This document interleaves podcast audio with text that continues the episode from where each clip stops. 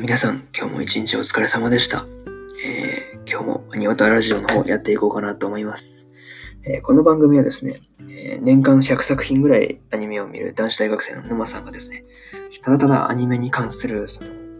まあ、ことをですね、え話していくという風な番組になっております。えまあ、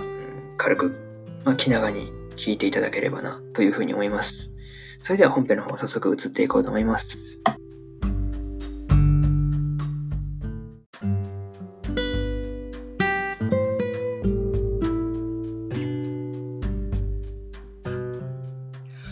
はい、えーそれではね、本編の方入っていこうと思います。今日ですね、モンスター娘のお医者さんの、えー4話の感想を語っていこうと思いますので、えー気軽にね、聞いていっていただけると嬉しいです。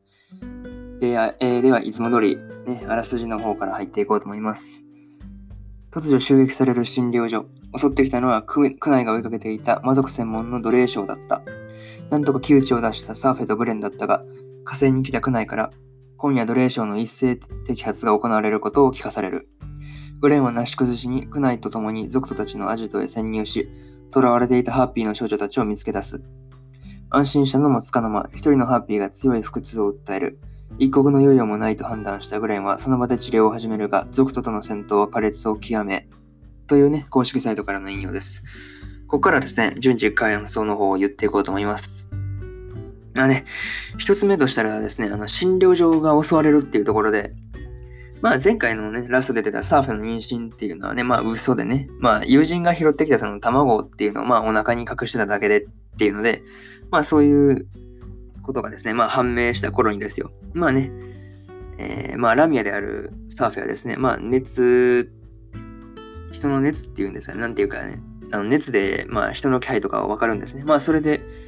診療所がまあ大勢の人に囲まれてるっていうのがまあわかるんですね。で、まあなんとかそのサーフェがいたおかげで、まあ間一髪のところで無事脱出することにまあグレンとサーフェは成功するんですが、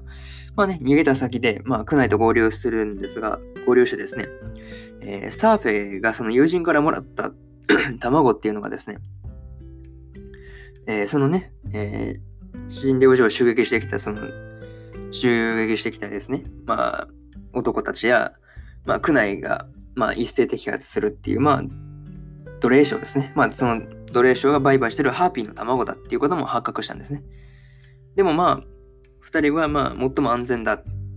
とされるですね、まあ、区内と共に行動することにまあなるんですね。で、まあ、二つ目としては、まあ、患者大集合というところで、まあ、今までのね、その1から4話に登場した患者たちが、まあ、出てくる、まあ、1から3話ですね、出てきた、に出てきた患者たちが、まあ、出てくるんですが、まあ、それはですね、まあ、順番に出てくるんですが、まあ、区内にね、まあ、まず案内されたのが船で、そこにはスカディが乗っていてですね、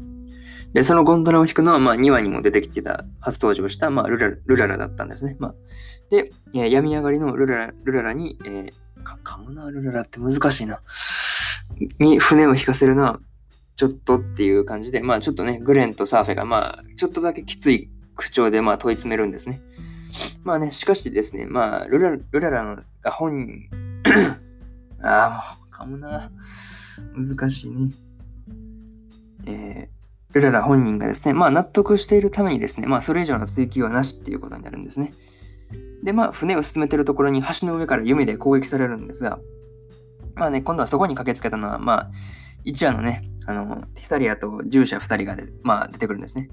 まあ、てっきりね、まあ、なんていうんですかね、登場人物大体勢揃いするっていうのは大体最終回的な場合が多いのでね、まあ、うん、冗談半分で、まあ、最終回かな、わらみたいな感じで、まあね、思ったりしたんですかね。思ったり、まあ、したんですが、まあ、はい。まあ、もちろん最終回じゃないですよ。まだね、4話なんでね。はい。まあね、まあ、3つ目としたら、まあ、ハーピーの診療っていうところで、まあ、アジトの内部に侵入するとですね、まあ、捕らえられたハーピーたちを、まあ、無事発見するんですが、まあね、えーその中で、まあ、えーいあれですね、あのーえーまあね、一人のハーピーがですね、えー強い腹痛でなんか苦しんでるっていうのがあってですね、まあ、それでね、まあ、治療を即座に開始するんですが、で、症状はですね、卵細と呼ばれるね、たま卵がですね、あの、卵がですね、えー卵管にその詰まってしまう症状っていう風に、まあ、グレンは見たんですね。まあね、その後の治療がですね、まあ、なんていうんですか、アングルとかなんともね、こだわりがある感じでね、うん、まあ、なかなかね、うん、なんて言ったらいいんですかね。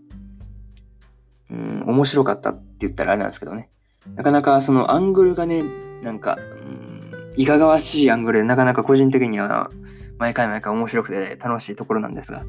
まあ、それはさておいてですね、まあね、最後に言ったところで、まあ、サーフェがね、その毒のナイフを刺された時はですね、まあ、ちょっとヒヤッとしたんですが、まあ、何事もね、なくて、本当安心したねっていうところで、まあね、あの、グレンがね、治療中でも意外と周り見てるっていうのがちょっとね、なんていうんですか、有能すぎるって言ったらいいんですかね。なんかそんな感じでなかなか、まあ、マジか治療の時でもちゃんとサーフェンと方とかちゃんと見てるんだなっていうふうなことは思ったりしました。まあ、他にもね、今回サーフェの実家がもともと暗殺系のこともやってたっていうのもまあ分かりましたし、まあ、いろいろなことが分かったんですが、まあね、うーん、まあ、4話の方もなかなか面白かったなっていうふうなことは思いました。はい。まあね、次回はまた、えー、ケンタウロス会のようなんですが、うんどう、今度は従者2人を治療するのかな？うん、そんな感じだったので、まあ楽しみですねっていうところで、まだね、えー、5話の方はですね、えー、うん、日曜の夜かなぐらいに、はい、撮ろうと思ってるので、えー、ね、楽しみにまた聞きに来ていただけると嬉しいです。はい。それじゃあね、締めるパート移っていこうと思います。